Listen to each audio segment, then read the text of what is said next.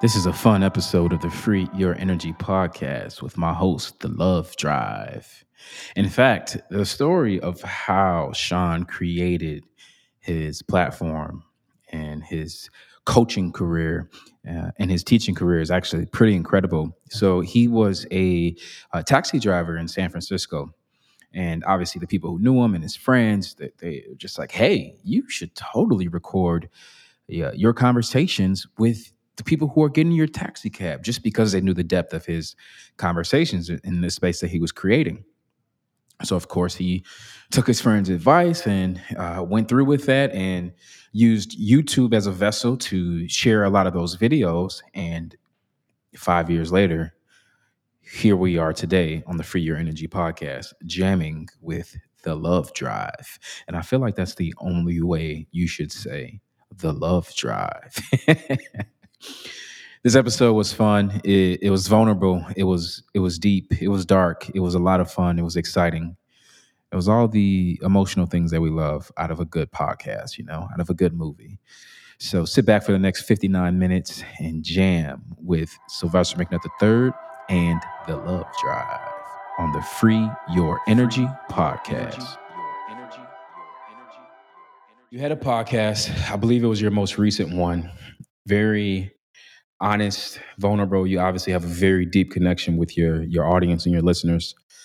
Um, and you talked about this hyper productive society we live in, where you know we have to derive our worth from our production and getting better and you know all the, all the things the self-help and the learning and the, the degree and the falling in love and just everything that people are chasing you know, and I'm not here to shame anybody. I know you, I know you're not either. Um, but you were saying in the podcast, like, I'm not okay today.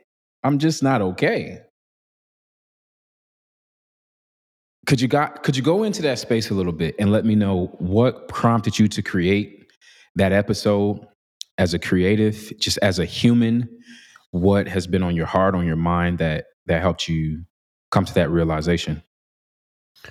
I think a lot of work that I've done with my therapist in the last couple years has has been around just sort of accepting where I'm at and where I'm at is not always rosy. Right? And so I'm coming to terms with this idea that we're going to struggle. We're going to go through ups and downs. And there's this obsession with getting over a breakup, with getting over rejection, with moving through uncomfortable feelings as quickly as possible. And a lot of the work that I've done with my therapist has been around actually just welcoming it, welcoming that space of being blue, of being depressed, of being frustrated, of being upset, and sort of welcoming something that is uncomfortable. Because in my experience, when I don't welcome it in, right, when I kind of push past it or I try to bottle it down, it comes back it's gonna come back. And so I would much rather just like welcome it into my life, whatever it is that's happening, and let it teach me what it needs to teach me. And it doesn't mean that I'm going to be like hyper focused on my sadness or my depression or whatever I'm feeling, but it's there, right? It's there mm-hmm. along with the other stuff. It coexists. So I'm not negating it, I'm not turning my back on it, but I'm also not giving it my full attention. Mm-hmm. And sometimes that just sort of looks like, man, I'm just not doing great today. And that's okay. And I want people to know that it's okay to not always be okay. It's it's okay to be depressed, to be sad, to be sort of to feel like you're a burden, to not be your happy go lucky self, to not be on, to not always like have all the answers and to not be thriving, right? Because I think there's this this message is that like if you're not doing okay, you need to fix that when I think really there's no fixing that needs to happen. There, there has to be a lot of acceptance around the fact that we're not okay. Were you always able to articulate your vulnerabilities in the the emotional landscape that you were experiencing, or is that something that you learned over time? Uh, I think from a really young age, that was always the expressive one, the one that was out of control, the one that had emotional outbursts. I don't know if it's a Virgo thing, Sylvester. Maybe you can tell me if, if it's a Virgo thing, but like. Are you a Virgo? I am. You're Virgo? Yeah, well, you too, I right? mean, you're speaking my language right now. I, I, I was always like every time I had a report card, it was always like Sean's outspoken, Sean's the class clown, Sean uh, is a disruption to everybody else. He has emotional outbursts. I just had like a lot of emotions. I didn't know how to deal with them, and only just very recently have I been able to like express them and to also find outlets for them that are healthy. Right? I mean, I, I'm I'm a classic recovered drug and alcohol addict, right? So for like 10 years, drugs and alcohol, that was my way of dealing with the pain of life, right? I would just numb it out because I didn't know what to do with it. Um, so, yeah, it's sort of a recent development, I guess, in the last, you know, a lot of work in the last 10 years or so to be able to like process what's going on in a, in a healthy ish way. It's not always healthy, right? a lot of Netflix binging, ice cream binging, Ben and Jerry's, you know, pint destruction, um, vaping on and Pint off. destruction. You need to trademark that term. Pint Yeah. destruction. Like it's that's just that kind of amazing night, you know? what are you guys doing over there tonight? Oh, it's going to be a pint destruction tonight. yeah, or destroying pints of Ben and Jerry's. Uh, a lot of vaping. I've had a uh, an addiction on and off to nicotine for a long time, and I'm I'm not even ashamed to admit that. Um, and and I use it or have used it in the past to numb how I feel because life is painful for me. Life has been painful for me. It's also been really great, and I'm super fortunate, and I've got a lot of privilege, and I have a lot of love in my life. Um, but it's also been really, really hard to be someone who like feels a lot and doesn't always know what to do with those feelings. What I sense from you is is an acceptance of the dualities of life, but I don't feel that that acceptance came very easy, and that's also me projecting on you because I also feel similar in in, in my way. Especially when you bring up the report card thing. Like I remember I would get these notes like, oh, Sylvester's the smartest person in the class. He's the brightest person in the class. He's a genius. But he talks too much or he doesn't raise his he, he doesn't raise his hand or he's a class clown or he's not paying attention or he's not engaged. It was always a but. It was like he's always he's a smart person but he's loud rambunctious he's noisy. And you know obviously when you're in high school you don't really have the language of duality accepting that you know multiple things can be true at once. Like you don't really have that and then I hear you say that you were an addict, and then what? What's the? um, How do we describe where you are now? You know, is it? Are you in recovery? Are you? You know, how do how do how do we describe your experience now? I mean, I'm definitely still in recovery. Uh, it'll be 14 years on Saturday, actually. Wow. Yeah. Yeah. It's kind of cool. Yeah. August 1st, 2008 was So when I got sober. 14 days. 25 years old. And, and that's Okay. sober from alcohol and the drugs that you used to be addicted to. Yeah. Everything. Yeah.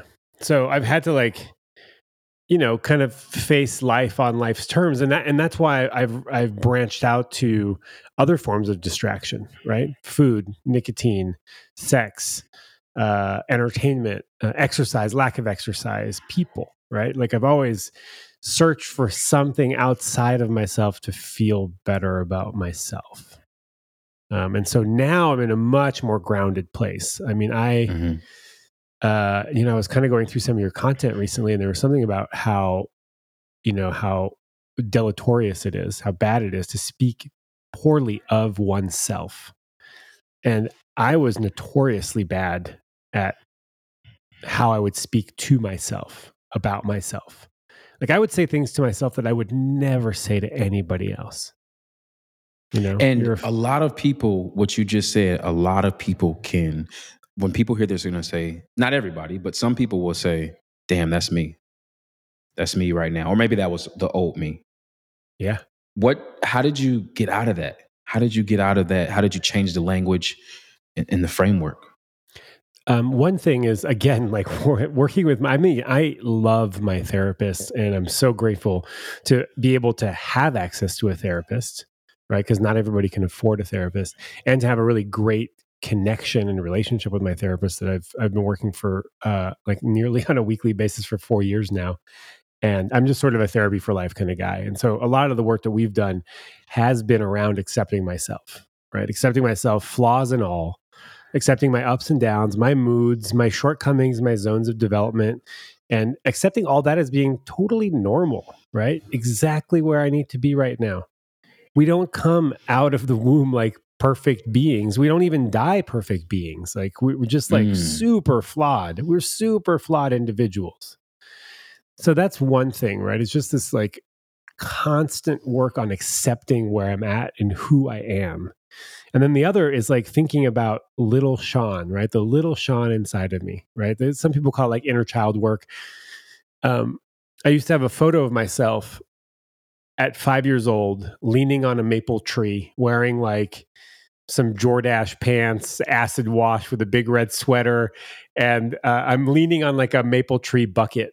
And I'm just like the sweetest, you know, it's like purity. I'm looking at a pure version of myself. And when I speak poorly of myself, I'm actually speaking poorly of, of that little kid that's inside of me. And why would I ever do that? He doesn't need that. He's just like a pure little child that just wants to love and be loved and be accepted and doesn't know how to hate. Hasn't been ruined by life or stepped on or squashed. And I'm the one doing that right? I'm the one teaching him that it's okay to talk to a small child that way. So that's also helped a lot. I just felt a vibrational shift in my body. When you said you were looking at this image of little Sean, and you said, Why would I talk to him that way? I actually like I, I have I have like goosebumps in my body just thinking about the shift. Because when you when you look at it like that the only option then is love is acceptance is to treat your present self as well as you can. And also with that framework i also feel like there's also a compassionate apology that we could offer even to our old selves as Absolutely. when we were 18 or 25 or 14 you know just trying to figure things out you know wow uh, i'm actually kind of i mean there's like a little bit of sadness that that like is coming up when i think about all of the people and that includes myself speaking poorly about their little self right and how it's just like really commonplace and it's like life is so hard. I don't know. Some people have it really easy, and that's great. Like, I think that life is actually quite hard. And we don't need to make it any harder on ourselves, right? Life will already challenge us other people, relationships, career, everything. Do we, do we need to add to that? I don't think so. I certainly did for a long time. Well, I would totally like to honor you in this, the space that you just created with that thought. I know for me personally, you just created a vibrational shift. So thank you. Uh, it, it is sad. It is sad to acknowledge that a lot of us are waking up and we're choosing patterns that are destructive for us. Some of the patterns we often feel like we can't stop, you know, especially when we're talking about like addictions, addictions to sweets, sex, addictions to arguing, fighting, you know, the list goes on and on and um, offering that that compassionate tone of voice. Uh, I'm not going to sit here and, and, say it stops it or solves it, but it mm-hmm. is a component that helps and it aids it. You know, and um, let's switch gears here for a second because there's something that I need to ask you. Cool. You talked about space, asking for space. You were talking about space. It was another podcast of yours um, in a relationship and you you had a post on TikTok and where a lot of the feedback is people were saying, "Oh, uh, my anxiety, I wouldn't be able to ask my partner for space. I wouldn't, you know." So obviously space is very important in all types of relationships. Yeah. Right? It's interesting. This is another duality. It's like a relationship needs closeness, but it also needs space. Yeah. And it's like a dance. Can you talk to us about space, how to ask for space, why it's important, some potential resistance when asking for it? Yeah, I love I love the discussion around space. I haven't really gotten to talk about it a lot lately. Uh, interestingly enough, the most popular content on TikTok of mine is the one that's very divisive, right? Where you've got people agreeing and people disagreeing. And the one about space is interesting. A lot of the people that disagree or don't know how to ask for space um, just don't don't feel comfortable with the concept of their partner doing other things without them.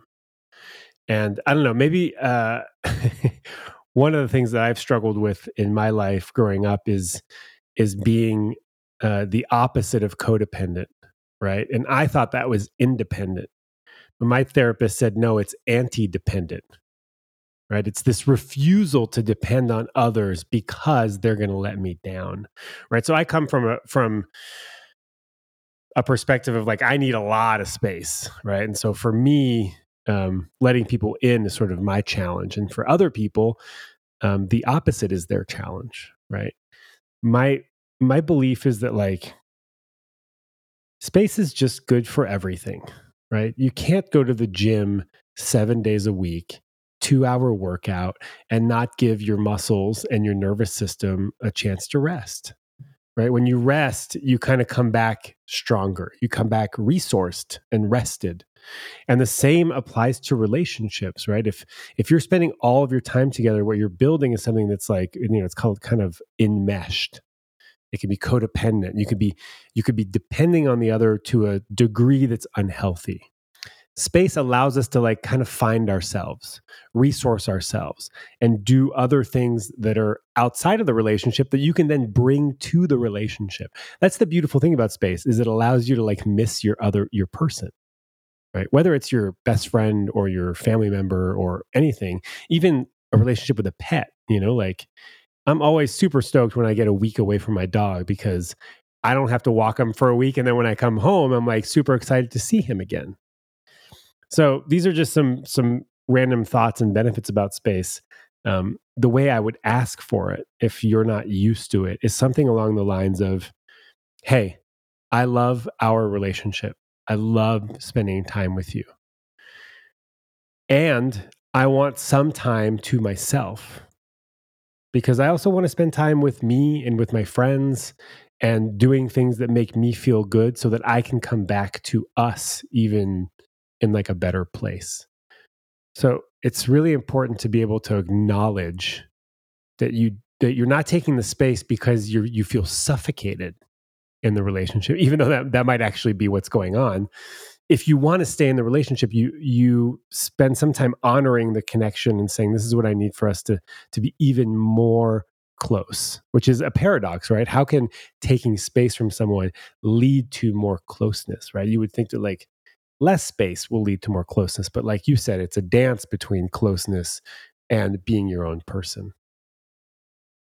So let's play a little game here. Let's say you ask a person for space and the partner says no. then what? Yeah, I mean, then you have to reiterate why why it's important.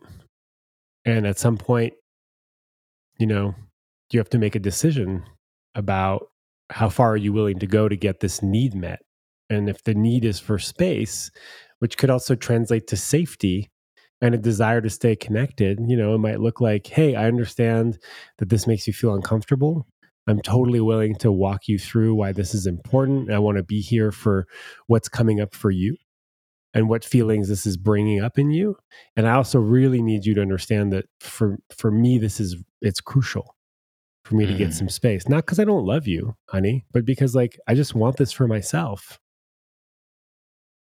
I like that duality there, where I like the word need as well, because if a person feels internally like, hey, I need space, like that is an actual need. And we are allowed to embrace our needs. In fact, part of entering relationship is to get our needs met. Isn't that one of the purposes to get needs met or to at least the pursuit of trying to get needs met? And so I feel like there's this act of self betrayal when you say, when you recognize, hey, I have this need, but I'm not going to ask for it because, you know, my partner may say no.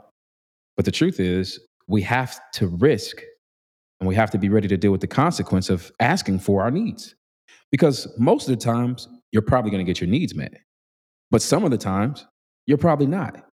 And that's okay too. And I, and I like how you're pushing us to continue to have that conversation and to be real with with what what we need. I like that. I mean, it's interesting, right? Because your need for space might conflict with your partner's need for closeness. Mm. And that's where it gets really tricky, right? Like, so whose need is more important? And at some point, you'll have to make a decision for yourself as to whether this is something that is really worth sort of like um, putting, you know, what's like putting your feet down no put like a line in the sand or something or just like feeling like this is this is important enough for you to to sort of advocate for. And also we need to remember that like for the most part our partners do want to meet our needs and it's also unrealistic for us to expect them to meet all of our needs. So your partner might not be able to graciously extend you you know time and space and th- you need to figure out whether this is that important um, and how you can also maybe come and meet their needs at the same time for clarity around why it is that you need space. I mean, it, it's all, gosh, it's so complicated. Relationships are so hard. I just like, I just want to know, uh, uh, like, if you are struggling with, um, compromise around a need, just know that it's totally normal for this stuff to happen. Like, we don't live in a Disney movie. It's not that simple. It's not like when you meet the one, everything will fall into place. There is going to be some compromise. There is going to be some disappointment. There's going to be some times when your partner is going to be really upset at you, and that's okay for the most part. You know, if it happens, like there, there has to be balance there as well. Right, and it's it's really about making sure that like the vessel that's holding our relationship is as safe as possible you know, if I'm bringing my needs to you and you're throwing ice at me, you know, or you, you know, slap me or something, you know, something like that. You know, obviously that's that's that's a sign like, hey, this vessel isn't very healthy and it's not a safe container for these conversations. Like we definitely need to to focus on building like the safest containers. How did you get into being the relationship coach uh, that you are? Like, how did just, that process start? I mean, I just kind of fell into it. Uh, it's like a weird, circuitous journey. But I mean, first of all, I always had the space and the passion to talk about love and relationships and sex. Uh, number one. Number two, I always really struggled with it growing up and still even to this day, right? I was I was pretty good at the like going on dates and having sex part, not so great at the being intimate and building a relationship part. And along the way, I was like, there's got to be a better way. Like there's got to be a more direct, transparent, and honest and playful way to do this kind of work. So there was that. There was that piece. And then oddly enough, uh, I was driving a taxi in San Francisco in 2016 and uh, my friend said that I should record my conversations with my passengers. And so I did. I put cameras and microphones and lights in the taxi and I called it the Love Drive and I would drive people around and I would talk about love and put all those videos on YouTube. They're there. You can you can see them to this day. And that's sort of where it began, right? So like publicly making content about love, sex, and relationships started in 2016. And then between now and then, you know, blog posts, podcasts, I got certified as a coach. I did some rape crisis counseling. I did some sex education and uh, and now I'm speaking and coaching and leading courses on this stuff. So that's kind of how it started. But really, it started because I was struggling with this stuff as well. And the content that I create is the content that I need reminding about. I hope you can take a second to just stop and just honor yourself and just like recognize like you just told me that's like that's a movie that you just told me right there that all that is a movie a guy's a taxi driver and then about a five year process, he becomes one of the most sought after relationship coaches in the land. Like that's beautiful. ha- I, have you eh, eh. have you been able to honor yourself and appreciate your journey lately? You know, I don't think I'm that great at doing that. I mean, I honor the amount of discipline that it has taken. And I know that you talk about discipline a lot. And I've been creating content around love and relationships for the last seven years on a near daily basis. And that is something that I honor, right? My ability to like show up on a daily basis and do this stuff, even if it's that all I do is a piece of content and then I leave and I go do other things, you know, like a, there is a commitment to that that I do that I do honor. But uh, you know, sometimes it's hard to see your your impact, right, or my impact on other people. Even though I get messages on a daily basis, people people telling me that my work impacts them in a really like meaningful way, it's still hard to to like let that into the heart on a daily basis. Within 10 minutes of talking to you, you literally shifted my body, shifted my energy, and gave me goosebumps. So I hope that at some point, even if you can't do it in this moment, I hope at some point today, you can take a second to just recognize the great power and energy that's inside of you. And when those people are sending you messages, they're not lying. As a matter of fact, I'll tell you how I found you. I was uh, doing something I don't like doing that I have very hard boundaries with, which is scrolling Instagram uh, because I'll just leave it at that. So I'm scrolling Instagram one day and I came across one of your posts. It was one of your videos, and you were yelling at the camera. You were yelling at somebody like it was about relationships, and you were responding to someone's questions. You know, which is one of the things you do. People send you questions every day. You put up a video every day responding, trying to you know bring some imagery to it, right? And I'm looking at the video, and I'm like, man, could you imagine? This is what I'm saying to myself. I'm like, could you imagine walking by someone standing outside screaming at their phone about relationships. and then I was like, wait a minute, I do that. and the video was just, bro, it was so good. I, I, sent you a DM right away. I was like, I got to connect. I have to connect with this dude. So I just love the energy. I love that you were willing to put that out, especially, especially as a man. I feel like you touch, you're very vulnerable, very honest. And that's not very easy for men to do to be you know that's why i asked you that question earlier like most men struggle with that you know why do you think if you could why do you think men we're assuming that what i said is true why do you mm. think men struggle with being vulnerable being open you know being emotionally expressive expressing what's going on with on their mind you know speaking up for their mental health why do you why do you think that men struggle with that god that's a big question i think there's a lot of reasons why, right? First of all, societal pressure to be the man, right? To man up, to provide for the family, um, to be stoic, to be strong, to go to war, um, to be the first line of defense. Uh, vulnerability is seen as a weakness, right? Because when you're vulnerable, you open up. When you open up, I mean, this is this is an unfortunate part of opening up um, I'm okay with it now. But like when you open up to love, right? That's what we're opening up to. You also open up to getting hurt. So, first of all, opening up in the more traditional sense meant dying, right? Getting injured.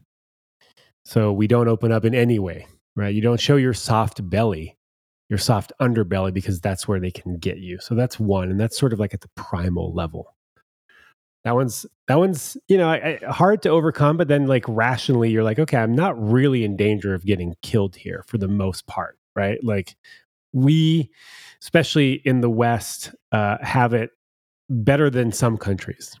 Uh, but then again we're in the united states and so that that's also confusing and very paradoxical because it can be scary to be here as well. But logically we know that like we can I mean, i'm saying like i can go to the grocery store without getting without getting hurt but then like that's actually not really true. You know i'm like i'm living in boulder right now and there was like a shooting not not too long ago at a grocery store. So all right so we got societal things. Then we have like uh, generally speaking it's been women who's been leading the charge in doing the emotional labor of raising children and being there for their emotional needs right? While men were out uh, earning money to you know support the family. So there's there's the fact that like women are, are also conditioned to be more heart centric. And, you know, we tell little girls that it's okay to cry. We tell little boys that it's not okay to cry. So it starts at a really young age. Then we've got like no role models, no male role models where we see them being vulnerable and honest and cry and also strong, you know, and also able to care for others, but also take time to care for themselves. Like we don't see that. I, I, there, there aren't any like uh, there aren't a lot of successful successful sort of like figures public figures that do that and then we probably didn't see it growing up we probably didn't see it with our dads and our grandparents. And generally speaking our grandparents were like just trying to survive right? So for them like marriage was not a loving thing. It was more of like a business agreement a partnership to survive. So these are some reasons why we're not seeing this. And there there also might be this other reason which is that like you know, uh, if we're going to speak in really heteronormative ways, women say they want their man to open up and then sometimes kind of freak out when their man does open up and they don't know what to do with the male vulnerability, right? Like, I, I mean, I've seen it in my relationships and even in just my friendships. I remember what my uh, one time I was sort of, sort of like, uh, going through a really challenging, sad situation, and I was crying, and my friend, this woman, didn't know what to do, mm. did not know how to hold space for mm. me, immediately tried to cheer me up, make me feel better, came in for like this weird, awkward hug. Like the whole thing was kind of cringy. And I had to like tell her, like, actually, in this moment, like, all I really need for you is to be here for me. I don't need you to change the way I'm feeling. Um, I just need, you know, you to witness what's going on and that's really hard for people. So uh, we've got a long ways to go on a lot of different fronts before it is safe for everybody to be able to open up. Wow, what an answer! it's as concise as I could have made it. It's great. It's, it's probably the exact same things I would have said. To be honest with you, if I if I would have been proposed that question, I probably would have said the exact same things. Probably not in as beautiful language as you use, but I would have tried to get stop there. it. stop it. I don't believe it for a second. What are you passionate about outside of your work? Just in life right now? Uh, in life right now, uh, rock climbing uh, I moved back from Canada to the States, uh, partially for business and partially to be closer to sort of the Rockies. So um, right now, climbing, I don't know, man. I've been having a hard time these these last couple months uh, moving from Montreal to uh, the Rocky Mountain West. Uh, I'm kind of scared, you know, like crazy climate change uh, you know, Montreal is in Quebec. Quebec is like the closest thing to a socialist province that you can have in North America. and now I'm like, uh, you know, finding myself driving through really conservative parts of the country in the in the United States and like a little freaked out about it, you know, like um so I'm kind of struggling. I'm struggling to find my next home. Uh where where is that? Uh, what's that look like but at the same time i'm also spending time with my family and i'm spending time uh, rock climbing and so those are two things that kind of light me up but it's been kind of a, a dim moment for me in these last um, four or five months. What are you seeking out of your your next home uh, well, I thought I wanted like you know peace and quiet and solitude, but then I realized I'm way too community or oriented, and I love people too much to go isolate uh, in the woods somewhere. So I'm looking for a nice in between, you know, like a little mm. acre of land, a nice little house, but also um, not too far from an airport and um, close-ish to people that are into the kinds of things that I'm into. And, and what I was into in Montreal, which I haven't found here yet, are sort of like more uh, open-hearted hippie kind of events right? So like people that are used to doing like authentic relating and circling and sort of like uh, you know montreal had like a really solid like cuddle party community. And cuddle so party? I've never heard of that. Really? Oh yeah. There might be some in in you live in tempe right? Yeah i'm in tempe arizona yeah, there might be there might be some cuddlers over in in Arizona for sure. In Sedona, there's no doubt about that. Oh yeah, um, definitely. But yeah, there are parties where people come together just to cuddle. Yeah, it's it's like the whole thing. There's rules. It's very consent oriented. Uh, you have to ask for permission. Um, people get to practice. It's actually a really great space for uh, practicing uh, to make requests for what you want, and also a really great space to set boundaries and say no because because you know it's so hard to say no to somebody who's like right. wants something from you or with you. Um, I, I imagine that Denver would have something of that nature, if not in Boulder. Um, Denver, yeah, yeah, it's all it's all here. I just haven't connected with Yeah. it because I've been sort of like in my in my like foggy little depression. I hear that, and- I don't think you need to force yourself out of that. I will say though, one of my best friends, he just moved to Denver about four months ago, so I definitely will connect you guys. Uh, he's, he's very much like you, very heart centered guy, loves to get out, hike, all that. So I'll connect you. I'm into it. I have a question. I have a question for you. Can I ask you a question? Yeah, yeah, yeah. how, how are we supposed to? How are we supposed to help dudes open up? I still haven't figured it out. Oh, okay. Um, let's see. I think there's some things in life where you can learn through experience. I think some things you can learn through like a framework, like a X, Y, Z. I think there are some things you can learn um, through a book. And I Mhm. think some things you learn from the example of other people. And I think when it comes to vulnerability, I, I see it as a skill. And I see it as obviously everybody learns differently, but I just feel like the more we see, the more examples we have of, okay, that dude is strong, that dude is tough, or whatever. The way we we stereotypically judge men is strong, tough, successful, right? Like once you get past that, then most people can try to judge the person for all the other things. That's how they look at us. Hmm. So I feel like let's just say someone like Will Smith. He has those things. He's strong and tough, quote unquote, as we say. But we've been able to, from a from afar, learn about his parenting struggles Yeah. and successes, his relationship struggles and successes. You know, and so Will Smith to me represents someone, and not just through his art, but from his actual conversations and interviews. I don't know the guy personally, but he seems like a vulnerable man to me. Mm. You know, so I just think that as a society, if we could champion, you know, just champion that when we when we see vulnerability, and like you say, like your friend didn't really know what to do. I think us holding space and holding a conversation will plant that seed in other people's head, and they just may say, "Okay, I'll I'll I'll be mindful of that," and then they'll probably get in a situation where a guy might cry, and they'll they'll think back to that conversation, like, "Man, Sly and Sean had a conversation about this." let me let me ask this guy what he needs from me. Let me ask mm-hmm. him how he needs me to show up. Maybe I just need to witness him. So I think, you know, of course you're right. It's there's things dating back thousands of years to the way that we have been conditioned through experience. And our brain hasn't changed that much, but our society has moved warp speed. So there's a lot of conditioning that we probably couldn't even explain for sure. But with the power I think that we have is just by trying to set the example, creating space for the conversation, and then just hoping that once our work is done here, the next generation, our kids, they can just move the needle a little bit. You know, I don't think it's up to us to solve it. I think our job is just to move the needle. We're doing our part. Some of us.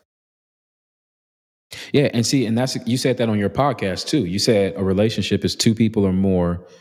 Uh, I think I wrote it down. You said a relationship is two people or more working towards a common goal. Yeah. Me and you aren't the only men saying, "Man, how like how the hell can we be a little more vulnerable?" You know, we're not the only ones. So, i- as a society, it, it's a framework and it's a conversation that's getting built. We're doing our part. Yeah, there's a lot of content creators, you know, coaches, therapists, whatnot, uh, that are doing men's work. They're online, right? They have followings. And even the guys that are their audience is their message is specifically geared towards men. Their audience is still like 80% women. Yeah, I noticed that too. like mine's 90%, mine's like 88% women. But I know some guys that are trying to do men's work and they're still mostly women consuming their content because women want to to know how men think. Right. They're like trying to get a backdoor mm-hmm. view into Right. how the the Get the male codes. you get the codes. I don't even know what the codes are, man. It's all jumbled up in there. Okay, let's let's play a game here. So, if you started doing men's work today, what is one of the um, the teachings or value system or frameworks that you would want to bring to the table that you think would be necessary to be a I don't know, evolved man or whatever title, you know, enlightened man. Yeah, yeah, the woke, the woke guy, the woke. You know, you, you you know how these titles are. Um, I think, gosh, I, I also just feel like this this applies to everybody, not just men. Um, to just really accept and honor where you are today, and to just be honest about not doing great. I think there's just this, you know, again, kind of going back to the first, to the beginning of this conversation, this obsession about thriving, right? And if you're not thriving, you're a failure. Mm. Uh, and I think that's just a really unhealthy message that doesn't give space and honor the ups and downs of life and the ups and downs of growth and the the the, the necessity of rest and recovery. You know, if if you don't rest, uh, if you work so hard that you burn out, the burnout is not rest. The burnout, like where, where you have to take time off because you're burning out, that's not rest. That's recovery. Now you you you now you're in the red, right? And and I think it's important for us to just be like, yeah, I'm not feeling so great, you know, instead of kind of putting on a happy face, right? And I think that's a small way of letting people into your internal landscape. I'm not doing so well, right? Like when I asked you, "Hey, how you doing?" You're like, uh, "You know, I don't want to lie to you. I'm not. I'm not doing so well." Like you did it. You did the thing that I wish people would do more, and that includes men. Is to be really honest about what's going on. It's funny. I in in uh, 12 step recovery, we learn to be honest. We learn to stop lying, right? And actually, a lot of the teachings that I share with people are things that I learned in 12 step. Because um, I, I really like grew up in 12 step recovery in San Francisco. I spent a good 10 years there um, going to near daily meetings to deal with my drug and alcohol addiction. And I remember one of my buddies, Mike, uh, talking about going to this gym, and he'd been going to this gym uh, for like years, right? And seeing the same guys in the locker room, right? And it's always like, how's it going? Great. How are you doing? Awesome. Everything's always good and positive.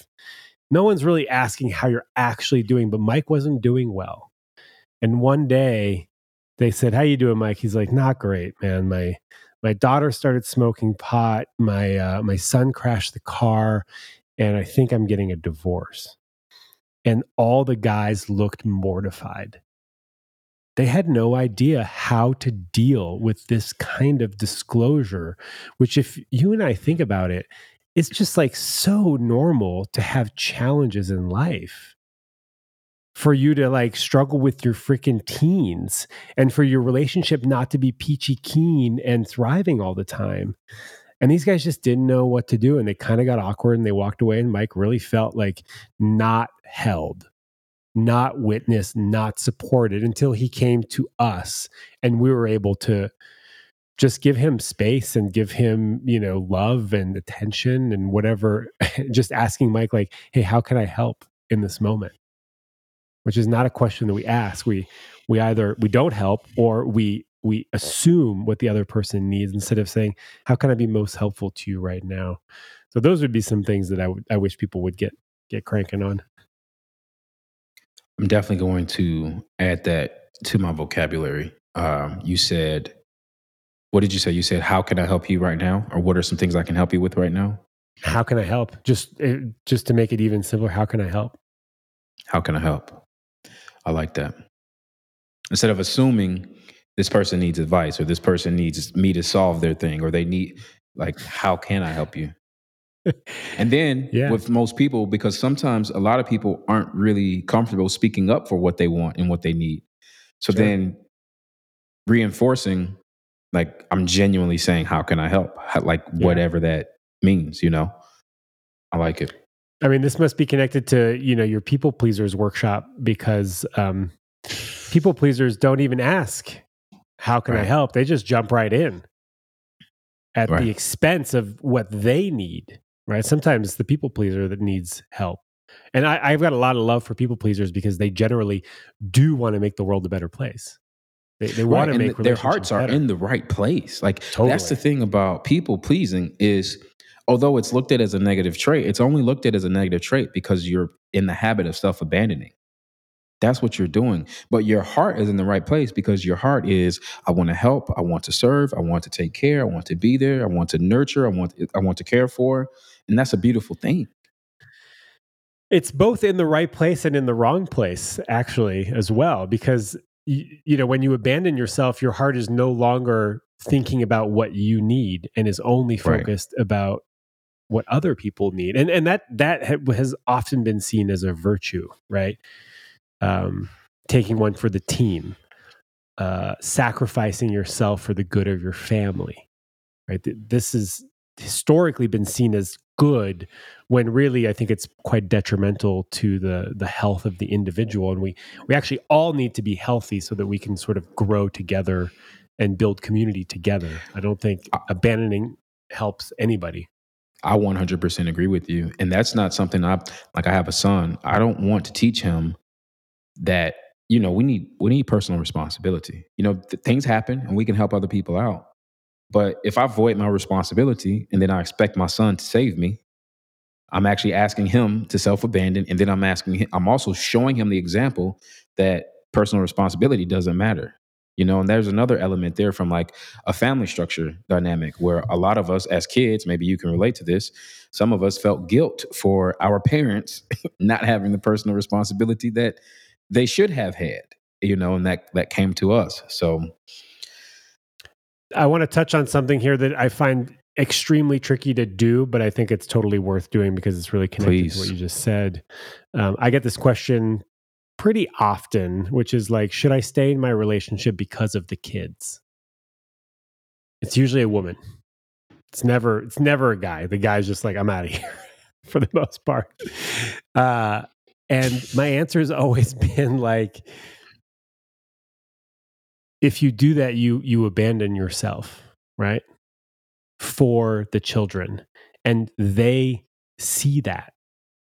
They grow up seeing mom abandon herself for other people. So yeah, it's virtuous. But in the long run, it's actually probably doing them a disservice. Also, huge disclaimer, I don't have kids. So like, you know, take this advice and all advice that you ever hear with a grain of salt. Um, I would much rather someone say to the kids, Hey, honey, this is what I need to be happy. Mom's not happy anymore in this relationship, and I deserve to be happy. And I'm really sorry that this is going to be challenging for you. And it's also really, really challenging for me. Um, but this is what I need. and I and I like that too. And also it's like bringing the kids into that conversation and and letting you know mom and dad having tho- that conversation in front of the kids too. You know, because it shouldn't just be you're a kid and then all of a sudden your parents come to you and say, "Hey, we're breaking up." It's like, wait a minute, what? You're Yeah. doing what? That that was actually my experience. Is they came to me and they were like, "Hey, who do you want to live with, your mom or your dad?" And I'm like, "Excuse me, what's going on here?" You know, And I feel like that's a very common scenario. Right, because we're taught to keep kids out of grown people's business. But if mom and dad are having an issue, what you know, I remember uh, I was taking a psychology class. This was a 300 level class. They were talking about uh, conflict in family structure, and one of the things that they said is that when there is a issue, mom and dad, and there's kids, the vessel should be able to witness that entire conversation meaning the kids should be able to be a part of that conversation even if they can't fully comprehend the depth of the emotion in the story and the pain they still should be able to witness the conversation as well as to be able to witness the conflict mom and dad crying and the resolution. Because what happens when mom and dad do that is you teach the kids how to solve conflict and you know, I'll be I'll be completely honest, vulnerable, and transparent with you because why not? The reason why when we first got on, you're like, "Hey, how you doing?" And I was like, "Eh, I'm okay." Is I am still processing. This morning, I had a very tough conversation with my partner, the mother of my kid, And we had the conversation in front of my little boy. Now he's only 17 months. So he's running around, jumping on the couch, you know, throwing food, and we're having like this emotional conversation. And he's, you know, being a a, a, dinosaur, just you know, roaming. And so, you know, it was funny. And so, but he got to witness exactly the framework that I just said. We had our conflict. We kept it peaceful. We, you know, no arguing, no yelling, no screaming, no cursing, no putting each other down. But there was conflict. And then at the end, we gave each other a hug and he was just looking like, okay, they're hugging. And he literally was laughing at us hugging each other, you know? And does it mean that everything is all good? No. Does it mean that the, the conflict still needs more attention? 100%. But at least baby boy was a part of that conversation, you know? So that, that is the, the proper f- framework for that is let's bring the kids in this and let's not just blindside them. I, I love that. And I'm so happy that you shared that with me and that your kid was able to have that experience. And I think also, unfortunately, probably a lot of people are not great at resolving conflict. I mean that that that's what brought me and my ex girlfriend at the time, at the tender age of 22, into couples counseling was because we had zero conflict resolution skills. Growing up, I wasn't taught, you know, I think um, in my family system, whoever yelled the loudest won the argument. And in hers, um, she had learned to run away from conflict to protect herself and her family.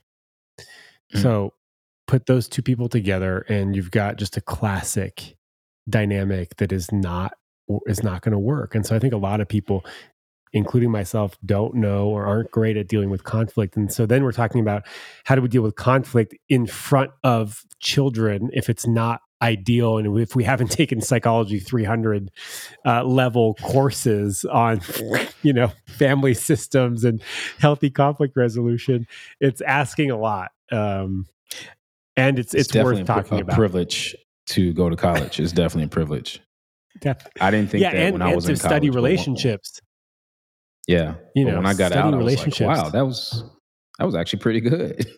I hated it while i was doing it but after uh, let's go back because we opened up a thread, um, but we didn't really touch it. The thread of entrepreneurship and your discipline and you, you know, getting content and creating. I'm curious what your, you know, how many hats you wear as a business owner. I know you. I know you have your courses that you're doing. And I, th- I think you have one coming out August 4th, if if I'm not mistaken.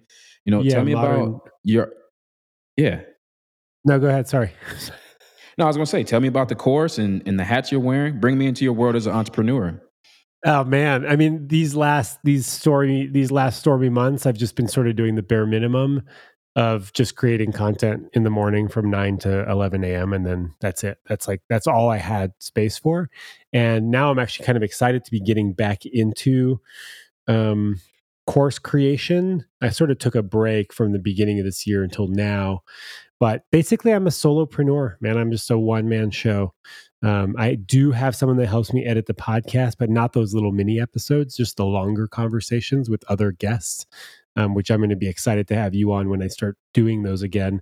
But basically, everything else is is me, right? So, course creation, writing, any sort of advertising, um, all of the content stuff, the podcast. Um, probably because of that anti dependence that I told you at the beginning it's just easier for me to do it alone because I don't have sometimes I have a hard time trusting that others will do it the way I, I'm a bit of a control freak. Um, so I'm learning to let go, and also moving back to the states uh, is giving me an impetus to bring someone on to help. But basically, I'm just a solopreneur guy, and I'm just writing and creating stuff on a daily basis. I'm hoping to do maybe some television stuff. I'm kind of working with a few production companies. Um, but for right now, I'm doing a, a course called uh, Modern Dating 101 How to Bring Play and Honesty and Clarity to Your Dating Life.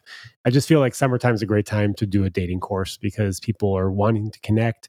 Uh, COVID was better, now not so great. Um, depends how you feel about the risks, but uh, summertime's still a really fun time to to like get out there and meet people despite the current current climate so yeah i'm teaching that just teaching people on, on like um how to have like how to make dating fun. I think for me, like if dating is sort of like volunteer work, if it's not fun, I'm not going to do it. you like looked at you, you're like, wait a second. Sly looked at you, you gave me side eye there for a second. I was like, "Where's he going with this?" And then you're like, "Yeah, it's not fun. I'm not doing it. That's funny." That's yeah, you know, okay, like volunteer work. Like I, I, I'm going to do stuff that I like doing. So like helping people fix their bikes, right, is like great for the community. It's great for people who don't ha- who can't afford going to bike shops. It's great for people who want to learn that stuff. I love bikes. I love fixing bikes. I like helping people fix their bikes. So for me, doing that is fun. So it's easy for me to volunteer instead of like doing something else that I would hate doing, like there was a bunch of volunteers picking weeds at a park last weekend. I was like, I would not like that. That would not be fun for me. Right. So I would be like begrudgingly resentful volunteer rather than like a happy volunteer. And dating sort of also needs to be fun. If if it's getting really serious and you're super jaded about dating, it's time to take a break. Because mm. meeting people should be fun right? Potentially meeting someone to have a relationship with and have sex with and to like grow in intimacy with should be fun for the most part. It should not be a stressful activity. If it's stressful or you're feeling jaded or you're burnt out, just like I said earlier, if you're burnt out, you need a break. So I'm teaching people sort of like how to make dating fun again, how to make it more honest, uh, more open, how to like not play games and not even play other people's games right? Like refuse to play anybody's games. If there's game playing, I'm not playing because I don't know the rules. No one knows the rules. Everyone's making the rules up as they go along. And I'm so not into that. So I'm just teaching people like my philosophy on dating, which is just like way more fun, way more playful, and then way more honest than probably most people are used to. I love it. I love it. Uh, so where do we get the course? I know it's so it starts August 4th, and this podcast should be out at the beginning of the week. So it'd be it's like perfect alignment. So I'm sure Sean some get, people will trickle over. Yeah. yeah. Check check the show notes and uh, uh SeanGalanos.com forward slash modern dating. Um, it's all over my Instagram at the Love Drive also in the in the um, link in the bio and um, yeah, that's where you can find it. It's 150 bucks. That's like what you would spend on a bad date. If I've definitely spent like a hundred bucks on a bad date, going like, God, that was a waste of time. Like I totally would have rather just stayed home with my dog and a book. And say and and a pint of Ben and Jerry's and a pint for six ninety nine. I would have been so much happier. and so for 150 bucks, like you get four hours of instruction, you probably end up saving a bunch of money on on a, a bunch of like bad dates that you don't now don't have to go on. Um, unfortunately, you're still going to have bad dates because that's just kind of part of the deal, you know. I love the excitement behind the course, and Definitely, definitely gonna have you back on the podcast here. I need you to be a regular. Answer this question for me, and then you are free. What does, when you hear the term, when you hear the words in this very moment, free your energy, what does that mean to you? Well, it really means um, for me right now to stop doing things that you don't want to do anymore to take space from people who no longer fill you up, to pare down your life of things that don't feel good and that don't work for you anymore so that you can have more space for what does fill you up, even if you don't know what that is. Because when we create, right, nature abhors a vacuum. When we create space, something is going to come in there and fill it up. And I hope that it's something that's more aligned for you and for me.